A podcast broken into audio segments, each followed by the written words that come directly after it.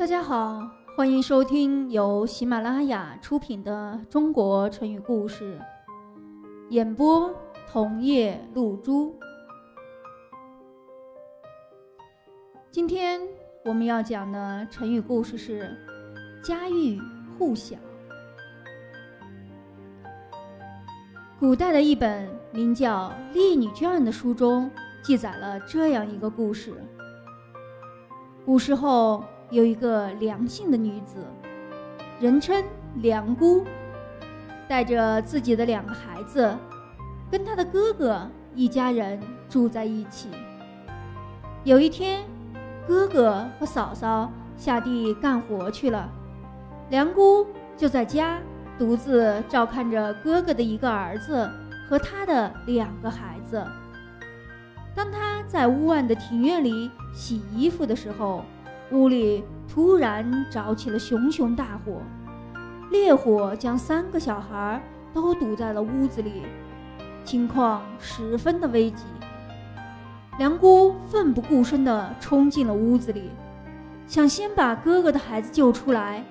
但是因为屋子里浓烟滚滚，根本分不清哪个孩子是自己的小侄儿，所以等他把孩子抱出来一看，却发现救的是自己的儿子。这时火势越来越猛，再进去救孩子的话，他自己都会有生命危险。他急得如热锅上的蚂蚁，捶胸大哭。心里想，这怎么了得啊！要是我不把哥哥的孩子救出来，自己的孩子却得救了，这样一来，家家户户不都会知道我是一个自私自利的小人了吗？那么我以后将再也没有脸面去面对我的哥哥和嫂嫂啊！不行，即便冲进去被烧死，我也得把自己的侄儿。救出来。于是他冒着生命的危险，再一次冲进了已成火海的茅草屋。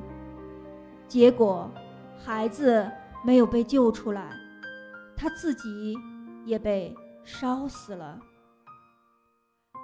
后来，人们就用“家喻户晓”来表示一些人物、故事或者事件。每家。每户都明白，人人都知晓的意思。玉就是明白，晓就是知道的意思。是他，是他，就是他，我们的朋友小哪吒。是他，就是他，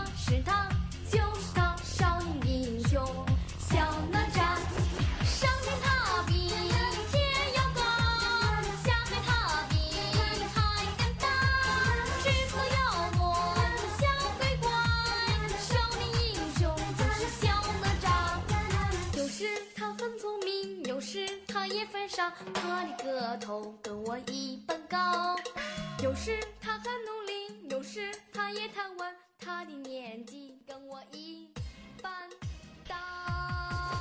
相信他比天要高听众朋友，本集播讲完毕，感谢您的收听。